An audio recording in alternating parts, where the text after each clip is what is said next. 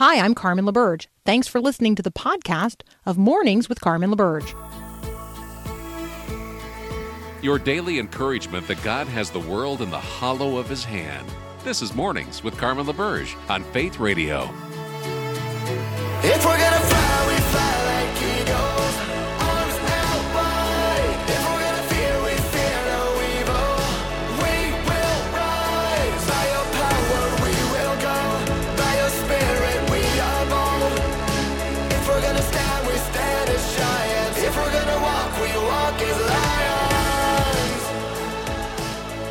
Good morning, good morning.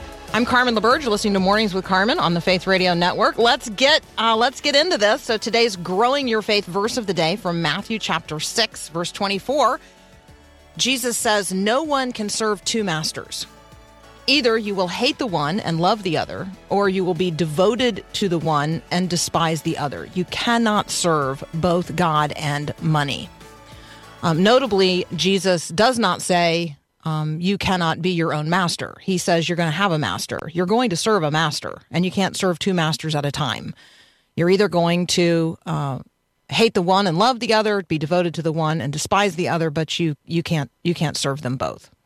And the juxtaposition here is between God and money. Um, might be God and uh, material security. Might be another way of thinking about that.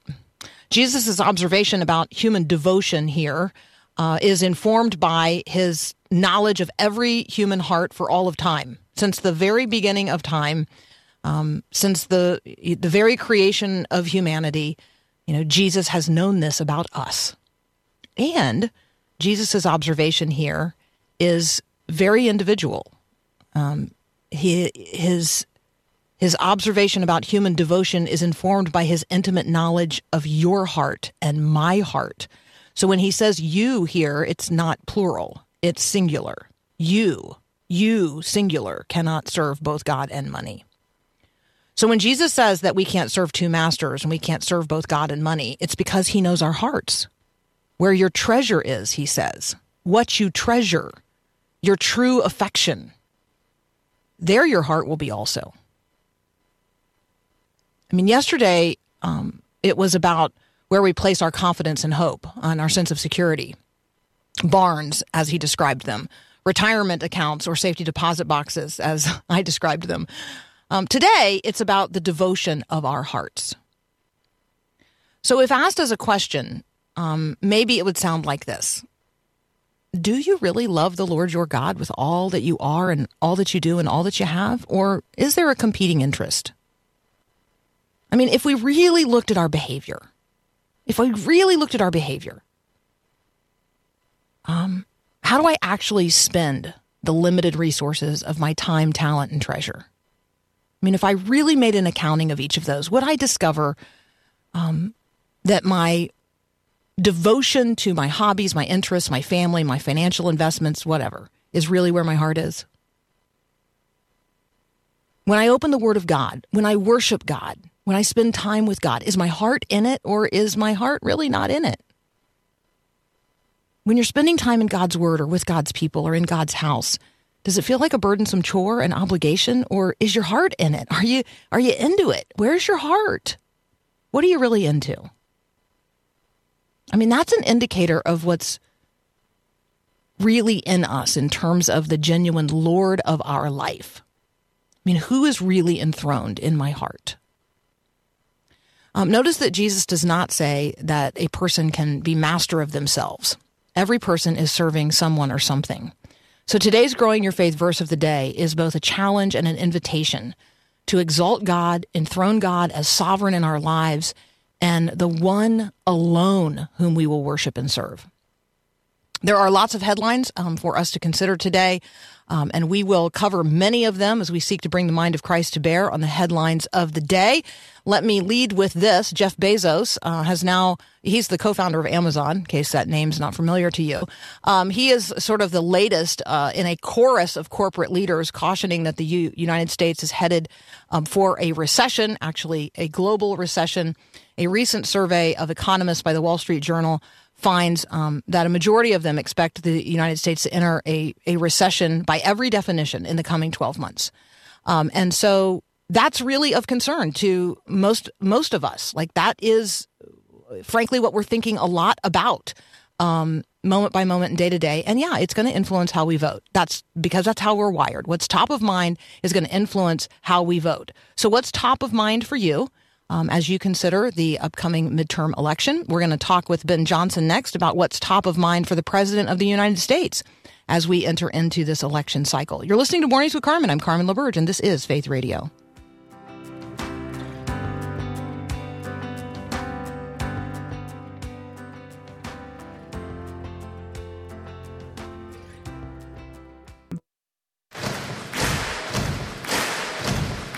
This is my right, right given by God to live a free life. Ben Johnson is back. You can find what he's writing at WashingtonStand.com. Good morning, sir. Good morning, good morning, good morning. And good morning to you. shine. Always great to Hey. be with you. You gave me the opportunity to sing, so there you go. Um, ben, uh, the president of the United States thinks that um, the that the focus of the midterms should be abortion access.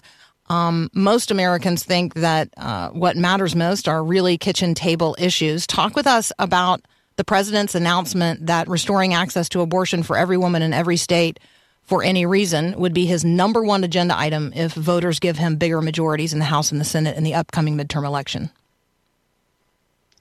Well, outwardly, it definitely appears to be a case of misplaced priorities. Let's say it that way. Uh, As you say, most polls show that uh, Americans say that uh, inflation, the high, the high, price- high price of gasoline and groceries, these are the things that they're most worried about.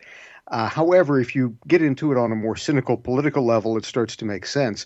If you dig deeper into the polls, it shows that uh, on most issues, on, on uh, those particular issues, as well as immigration and crime, uh, voters trust Republicans more.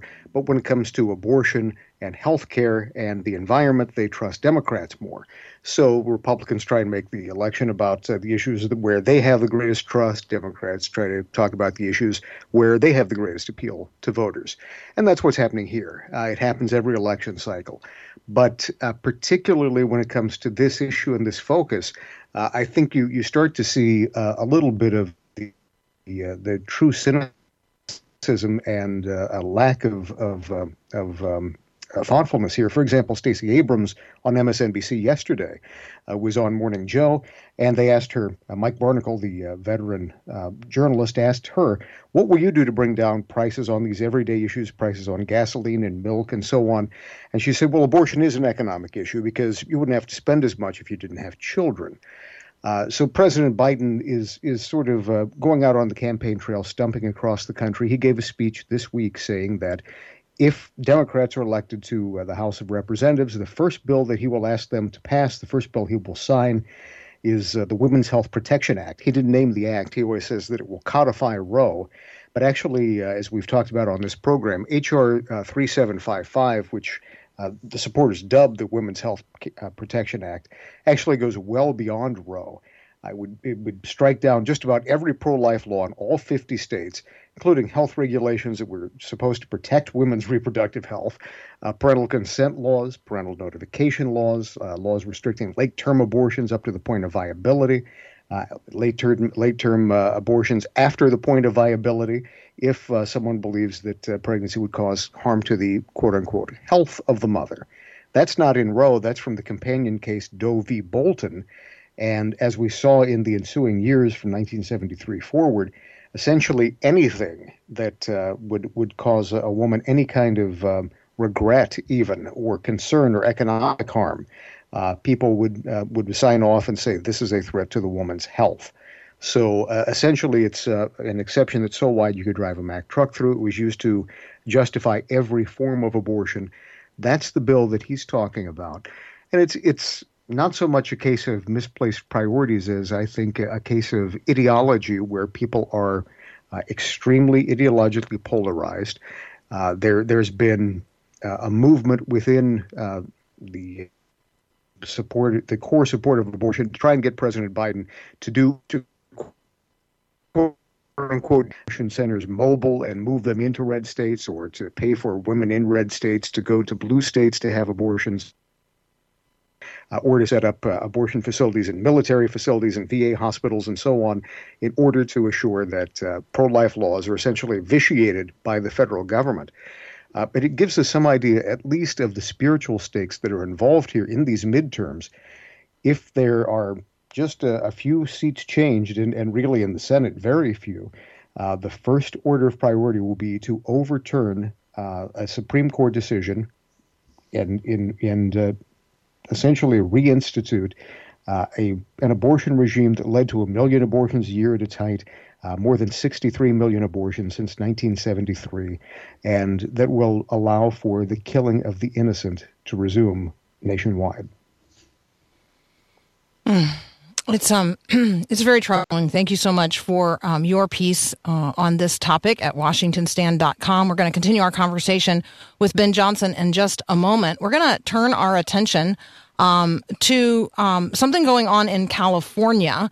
You will remember it from a couple of years ago, and I was surprised to see it back in the headlines. And so Ben's going to help us understand what um, this California law actually allows for um, because what you're going to be reading on social media and from conservative um, leaning um, uh, commentators is that you know just openly allows for pedophilia, sex between adults and minors.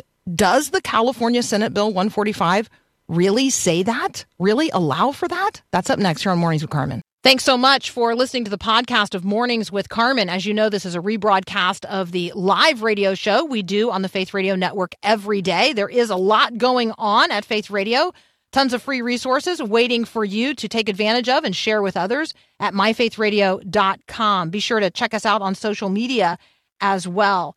Um, this is a community of believers, and we gather together here and we all need prayer, and well, we'd love to pray for you. The Faith Radio team is serious about prayer. We pray for specific requests every single week when we gather on Tuesdays and Thursdays as a staff. So share your prayer request with us anonymously and securely on our website at myfaithradio.com and then be assured of our prayers for you in the spirit of Christ. Check it all out at myfaithradio.com.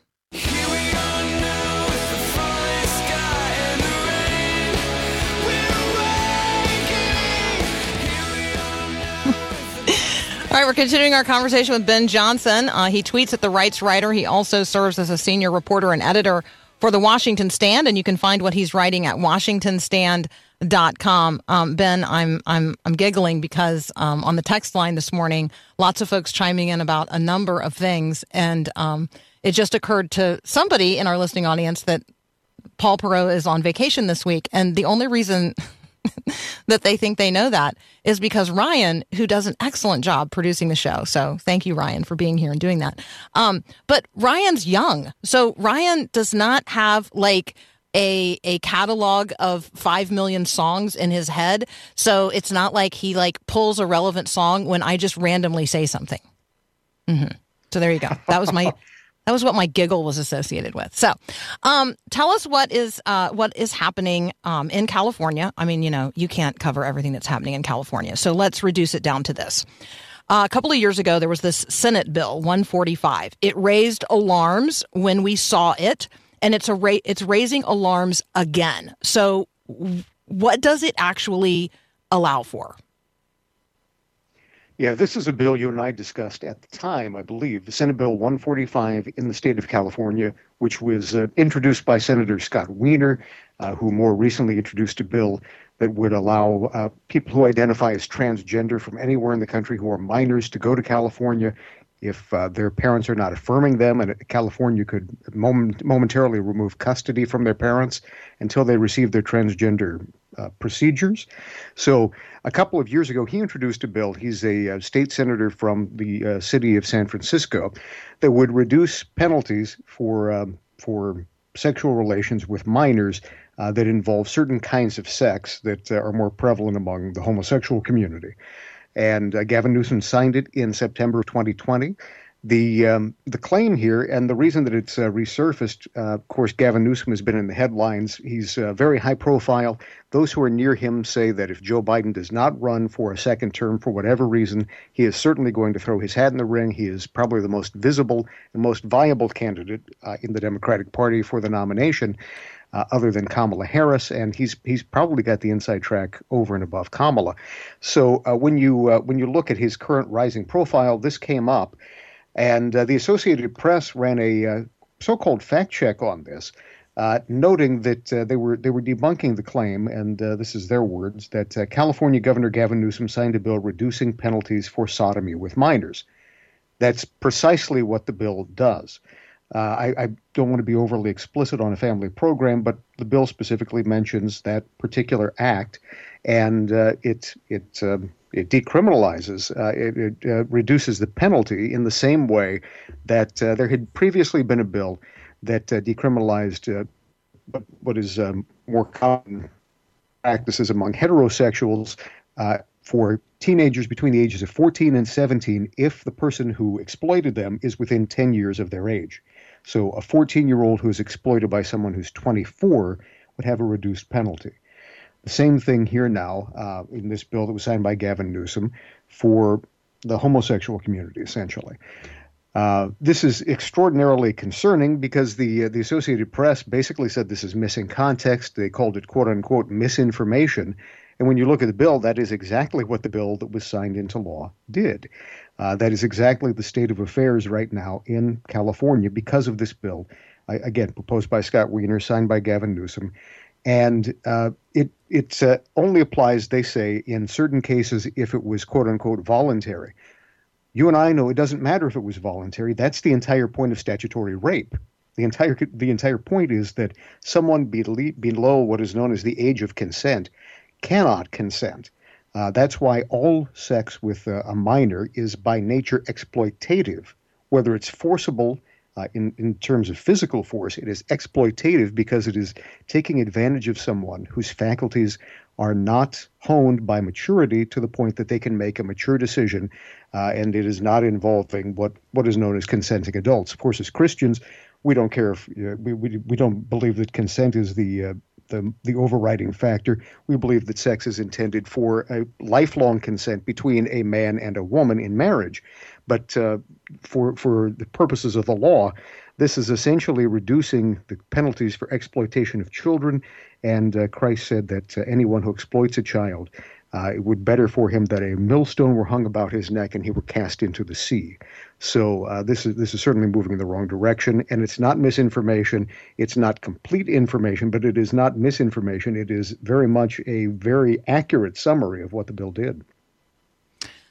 I think that when you know, as Christians, when we're I mean, living in the midst of a culture like the one where we find ourselves right now, and you know, it's just so easy to liken these days to the days of the judges. Um, you just feel like some of these things are pulled directly from, um, you know, the language of judges, and certainly the things that we witness there. Child exploitation um, should certainly be. Uh, of concern in terms of looking at this, uh, looking at this action in the state of California.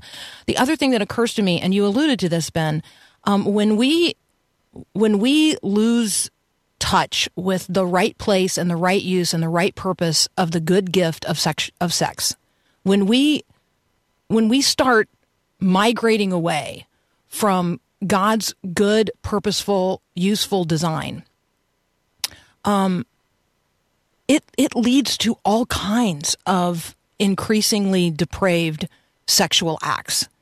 And finding a way in the culture today to say that um, and not you know and and not be charged with being uh, judgmental. You know, I then have I find myself saying, "Look, I'm I'm actually not the not the one um, saying what sex is created for and where it rightly belongs." Um, that's what God says, and so um, when when people use the language of "it's my God given right" to be in a homosexual relationship to um, become a, a, transgendered person, um, I, I have to remember that I'm not speaking by my own authority or even by my own ideas. When I say, no, um, God created you in his image. on purpose and for a purpose. Male and female, he created us, and he created us, male and female, to be in a lifelong covenant union, one with the other. And that is the only, the only God given place for sexual expression. And it's toward a purpose, and that purpose is generative. It's, it's, you know, the two become one flesh and they, um, and they generate something new and different. Um, and so, uh, yeah, one leads to life and one leads to death and we we have to find a way in the culture today to speak honestly about these things even when um, the laws of the land and uh, and the media tell us otherwise because the bible is really clear on these points it absolutely is. You know, my I think uh, one of the times that my eyes were opened was listening to uh, the late uh, Billy Graham speaking about this, and he said uh, he was talking about uh, uh, sex outside marriage, but he was talking specifically about how so much of sexuality is selfish. It's self-serving. It's an attempt at self-gratification. And uh, you know, I was a young child. I'm sure he was not the first person to make this point, but it was the first time that I heard it, and it opened my eyes in a, a profound way, because uh, so much of what we are trying to do sexually is to build up self. And as we know, we cannot serve two masters, as you were saying today. We cannot serve God and mammon. And uh, quite often, mammon is interpreted as money, but it also simply uh, takes the, anything that would take the place of God can take the title mammon, and that includes myself. That includes self serving. That includes caring for myself and exploiting others to that end. And when it comes to God's beautiful plan within marriage, then uh, within when sexuality is shared in that context you have a stability you have lifelong faithfulness you have compatibility to come through whatever consequences may come about for the man or the woman as a result of that union and then you have that perfect lifelong union that god intended where uh, he will support and bless them uh, you have children who were born as a result of it and uh, there you have the most beautiful sharing of two people in a form of true intimacy, uh, which is what God intended when He created Adam, Adam and Eve in the Garden of Eden. So you have that juxtaposition here, uh, either solving, serve, uh, solving, serving self or serving one another faithfully with our heart, our body, and uh, our mind in our entire life. Laying it down, uh, our marriage at the feet of Christ. So it's it's a beautiful uh, juxtaposition of these two worldviews and where they lead ultimately. So good, so helpful. Ben, um, as always, thank you so much. Uh, you guys can be reading what Ben is writing, another important piece at WashingtonStand.com um, on um, a Democratic proposal to take trans identifying children away from their parents. That's another one you're going to want to read, WashingtonStand.com. You're listening to Mornings with Carmen. I'm Carmen LaBerge, and this is Faith Radio.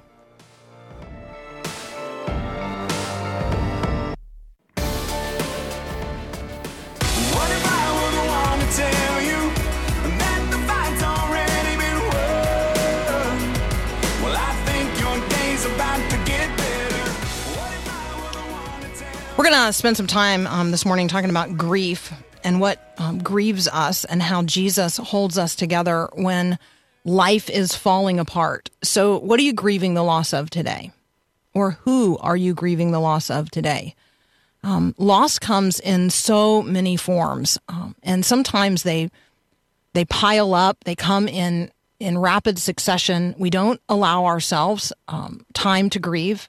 I have a friend who um, who, who just lost her husband a, a few weeks ago, and because she and I uh, participate in in a particular group together, you know, like right, I see her bounce back um, emails in you know when the whole group gets a message, right? That that email that is set up to respond automatically for you, and it was evident to me in her you know in her auto reply that you know her plan was to be offline for a couple of weeks and then you know hey if you wanted her to be sure that she saw your email and respond you know send her a fresh one um, this coming monday morning. And i was thinking to myself i i we ought to give each other more time than that to grieve. We ought to allow one another more time than that to be um, tending to the things of the heart and the soul and the body.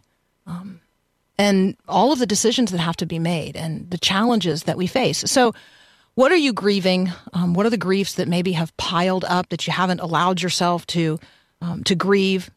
If you're in the midst of the valley of the shadow of death, um, do you recognize the presence of Jesus there with you? Are you letting him carry you when you need it? Um, are you letting the light of Christ shine through you as you walk with a friend into or out of the valley of the shadow of death? Like, wh- what do all of these things look like? We're gonna um, we're gonna talk with uh, Melissa um, uh, Zaldivar, and uh, she is gonna um, help us not only look at grief, but she's going to help us discover what cannot be lost. That's the title of the book. What cannot be lost. How Jesus holds us together when life is falling apart. That's up next here on Mornings with Carmen.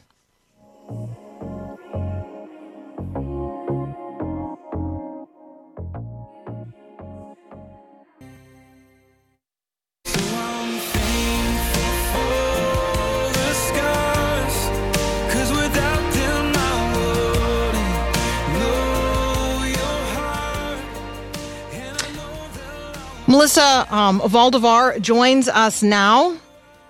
Uh, Melissa, thank you um, so much for being here. Thank you for how personally you share and tell your story of loss and what cannot be lost, how Jesus holds us together when life is falling apart. Um, thank you. I just want to start by saying thank you. Oh, wow. I mean, it's an honor to get to be here and chat with you. So thanks for having me. So um, before you joined us, you know, I shared with folks um, uh, just the reality, right, of unresolved grief and how we let them pile up over time, and um, and sometimes how we press them so deeply down, and we just move forward, and we almost forget that it's there. But in challenging, um, you know, people to consider, is there a is there a grief that you you know that still like just persists as unresolved in your life, like you know. A, one of our listeners um, almost immediately texted in, I lost my son. Another, I lost my childhood. Um, and, um, and a friend who I would say has griefs piling up, um, even acknowledging that, uh, you know, she, she has a, um, she has a sibling in heaven who was aborted by her mom and so she doesn't know if that's a boy or a girl like right there there are these griefs these losses that we experience in life um, that can be the loss of a job or the loss of a home because of a catastrophe or a natural disaster, the loss of a friend by betrayal, um, these losses that we experience because of uh, the thief who is death. But we don't always spend enough time processing through them. And then they just become a grief that we just try to haul around throughout our life you really address all of that, and um, and so I want folks to know that as you and I begin this conversation. Tell us um, briefly your story of loss. Yeah, you know, I think that loss can happen on any front, right? As you just described with these listeners writing in, it's it can be I like to say, you know, everyone's lost something. It could be a wallet or a friend or a loved one um and a relationship, you know, a dream. And so one of the things that um, I sort of walked through and I talk about in this book is is the literal loss of a friend to cancer, a friend from college. But I also during that same season went through um, a job loss, and it was right at the beginning of the pandemic, and I was you know just single, living alone, and feeling isolated. The loss of community, right? And so I think that losses sort of hit on every front, and I talked about you know, in the midst of losing so many things, what cannot be lost is Jesus. But that's a lot easier said than done. And when we are really hurting, um, our view of Jesus isn't so rosy, right? Um, and so I talk about what it means to just be really honest about our grief and to recognize that um, our relationship with Jesus does not mean that suddenly we don't have grief anymore or we don't feel grief anymore, but he walks with us through it. Yeah, um, I've someone else texting in the loss of community that comes from the loss of a job or the loss of divorce. Um, we lost our home. Um, you know, oh, I lost my home as a child because my parents divorced one another. These losses that people experience. I mean, we think of loss. I mean, that person, right? They probably lost their church community. They lost their sense of security. They lost some of their dreams in terms of, you know, right? How they even colored pictures of their family, right? Like when you draw a picture of your of your home and your family, when a child goes through a divorce or when their parents go through a divorce, the child experiences that loss on so many levels. But a lot of people have not processed through all of that. Um, so if you um, if you're resonating with what we're saying already, and you're you're saying to yourself, "Wow, that is definitely a book I want to um, I want to have my hands on." What cannot be lost? We're giving away copies today. You can text the word book to 877 933 2484. Um, Melissa, tell us what cannot be lost, because that's really where you land, and that's the hope of this conversation. Yeah, you know, one of the things I like to say is some things are temporary, some things are eternal, and we have to learn to tell the difference. We think that we can put our hope into things um, that in the moment seem like good things, right? But at the same time, they're not the ultimate thing, so to speak. And so I found um, that one of the ways that I can kind of give a synopsis of this book is just two words, which is Jesus stays um, that Jesus stays when it is dark, that Jesus stays when it is good, Jesus stays when I'm facing all kinds of things, and that that companionship cannot be lost. There can certainly be times, and I, I want to acknowledge there can be times where we don't feel the closeness and sweetness of Jesus every moment, especially in moments of despair. We feel very alone. Um, but to know that he is there grieving alongside us and and walking that out alongside us that the things that break our hearts break his heart um, i think adds to a layer of companionship that i really didn't expect. I think we think that you know we're supposed to get it all together before we take it to Jesus, right? Let's clean ourselves up before we go get cleaned up. Um, but I found that when I had nothing left, um, this one thing of, of Jesus stayed. Um, sometimes it was a simple reminder through a friend that I wasn't alone. Sometimes it was a really sweet sort of coming together of, um, you know, the care of other people or reading a scripture passage that really meant a lot. Or um, sometimes when I couldn't even open my Bible because I was just so, um, I felt so forsaken, it was in the simplicity of uh, this is going to sound a little crazy, but the simplicity of a little stink bug in my apartment um, that somehow always ended up being around every time I felt alone. And so it kind of felt like this little reminder from the Lord of you're never fully alone. There's always something around. Uh, and I think things like that really made me go, oh, Lord, like you see me. And um, that is the thing that cannot be lost, which is a, is a gift. I, I love that. Um, Melissa, I, I appreciate that you as a believer um, can say, hey, you know, I'm not I'm not worshiping the presence of a stink bug. I'm not I'm not saying that my dead friend is present in the stink bug. I'm not saying but I am saying that even a stink bug can remind me of yes. God's presence and his promise to never leave me or forsake me.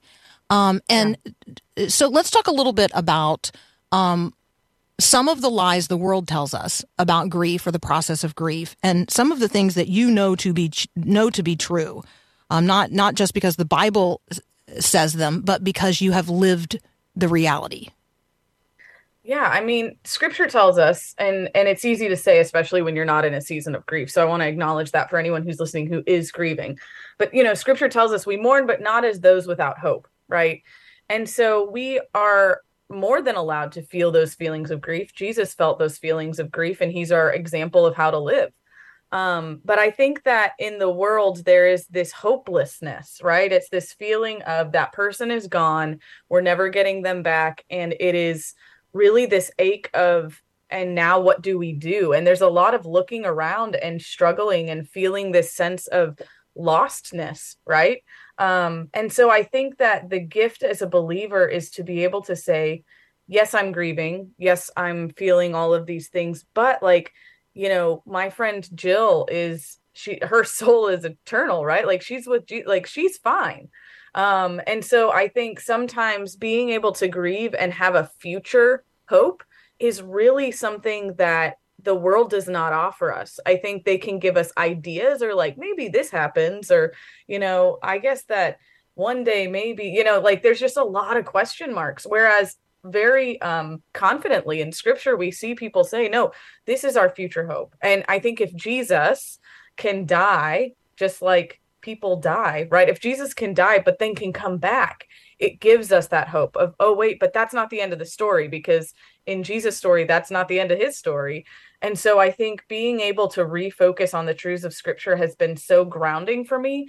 And I regularly say to people, I don't know how they're doing it outside of the Christian faith because that is such a hopeless situation. And so I love um, that passage of scripture that talks about how how we are comforted in our grief, certainly, so we can comfort others. Right as time goes on, there is an opportunity to say to somebody else, "Yes, I have been through, and I can testify that you will make it out of that season." Right, that that is not the end of the story. I have um, a friend who has a song where she talks about like if it's not the like if it's uh, not okay, it's not the end. And so we mm-hmm. have this future hope and i think it allows us to not just get through that moment but to continue to get through every season and kind of anchor ourselves in a way that i've just not found any other resource um, in the world is able to do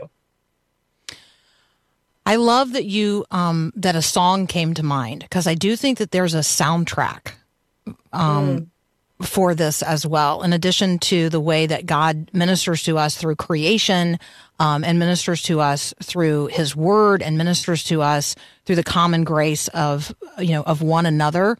Um, you know, He also ministers to us through music, and so you know, thank you for highlighting that as well.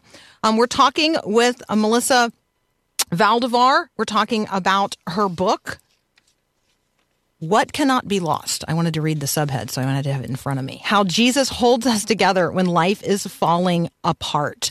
Um, if this is a book that you know, as you're listening to us, you say, "I I have a friend to whom I know that would really minister," or "I really need that myself." Text the word book to 877 933 2484 to enter the drawing for the copies we're giving away today. Melissa and I will be right back. Thanks for listening to the podcast of Mornings with Carmen. As you know, this is a rebroadcast of the live radio show carried on the Faith Radio Network. There's a lot going on at Faith Radio, tons of free resources just waiting for you and for you to share with others at myfaithradio.com. How does that all happen? Well, it happens through listener support. So, Faith Radio, Mornings with Carmen, all available because of listener support from listeners, well, just like you. If you're a supporter, Thank you so very much. If you'd like to become a supporter today, just visit myfaithradio.com. And again, thanks for being a part of what we do every day at Mornings with Carmen.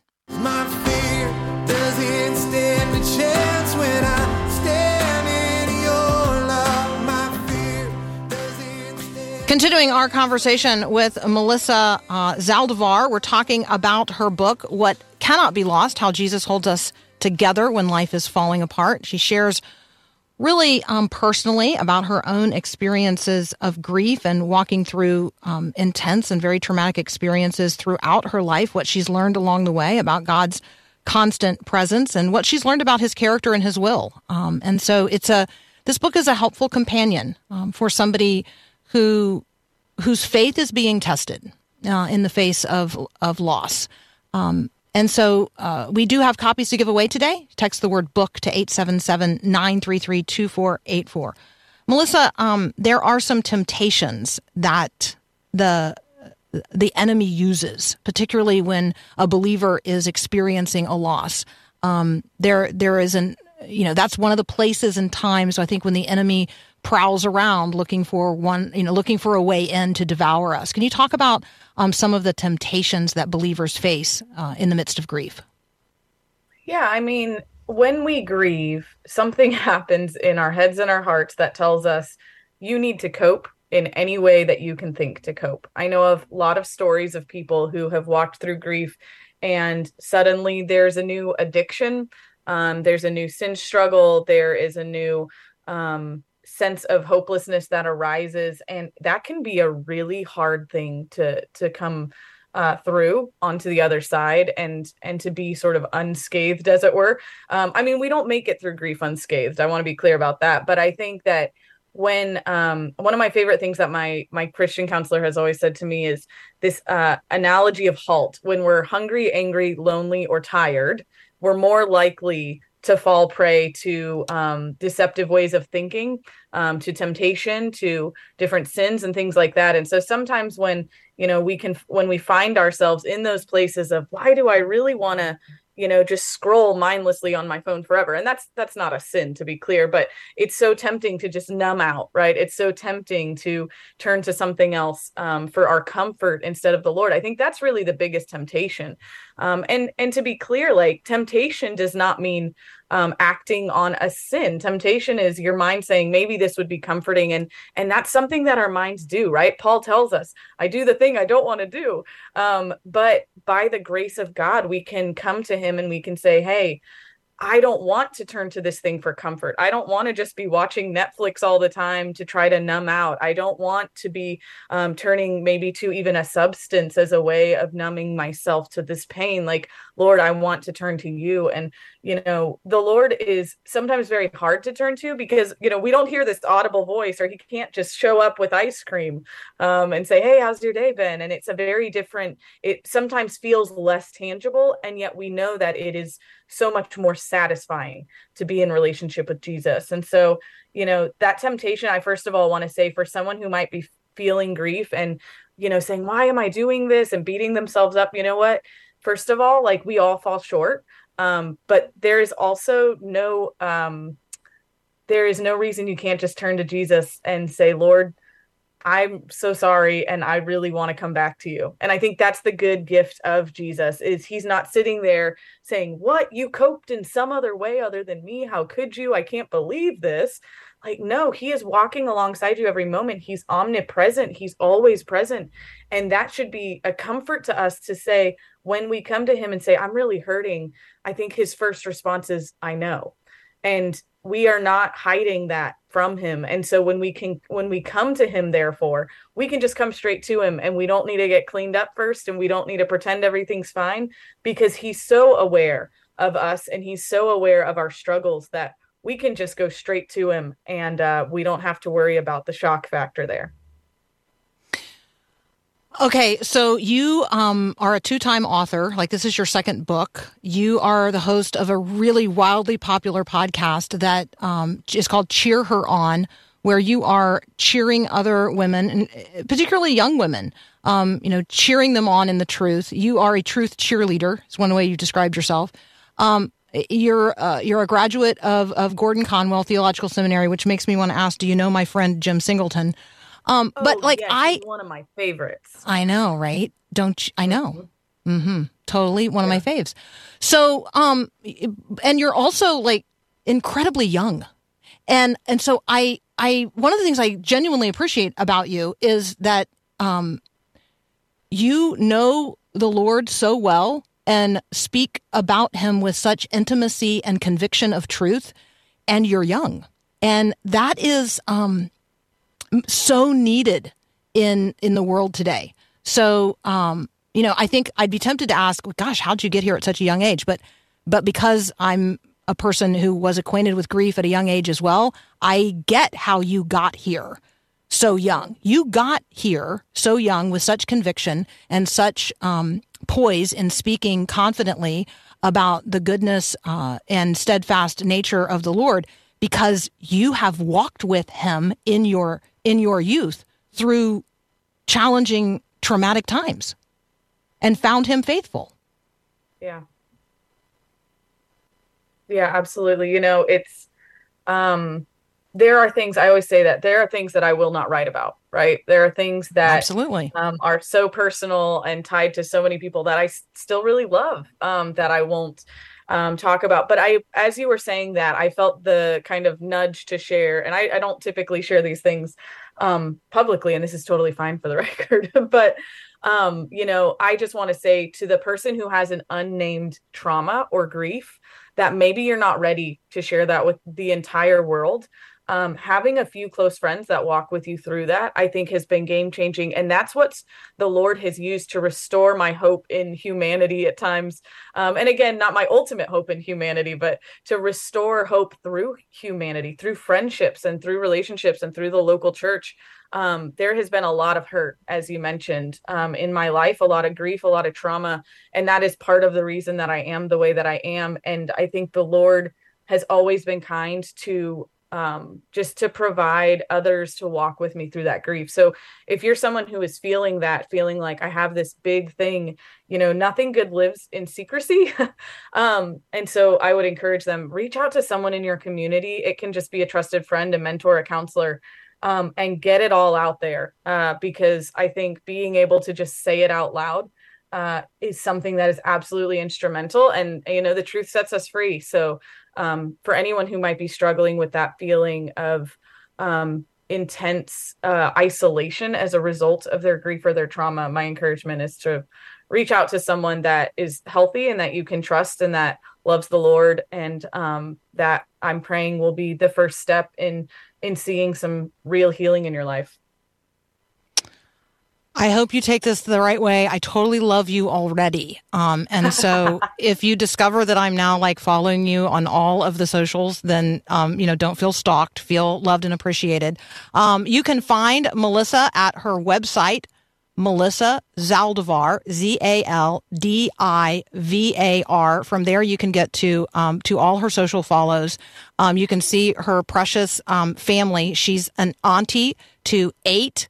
So, um, what do they call you? Because I'm because I'm Auntie Carmen, and because I didn't Okay. get married until I was in my early 40s, and so my identity as Auntie Carmen precedes my identity as Miss Carmen and Grandma Carmen.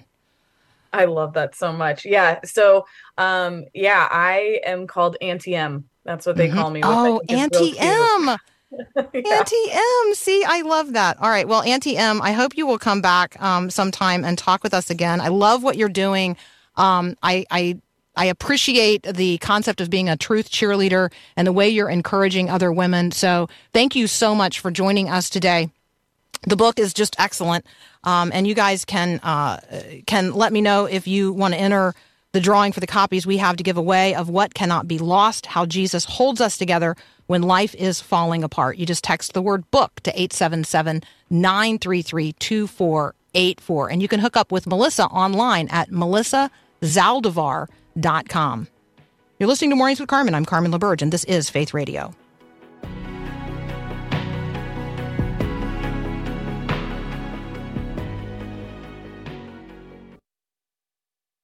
God is on the move, on the move. Hallelujah. God is on the move in many mighty ways. All right, didn't you just love her? Yeah, I know, me too. All right, we got another hour of Mornings with Carmen up next.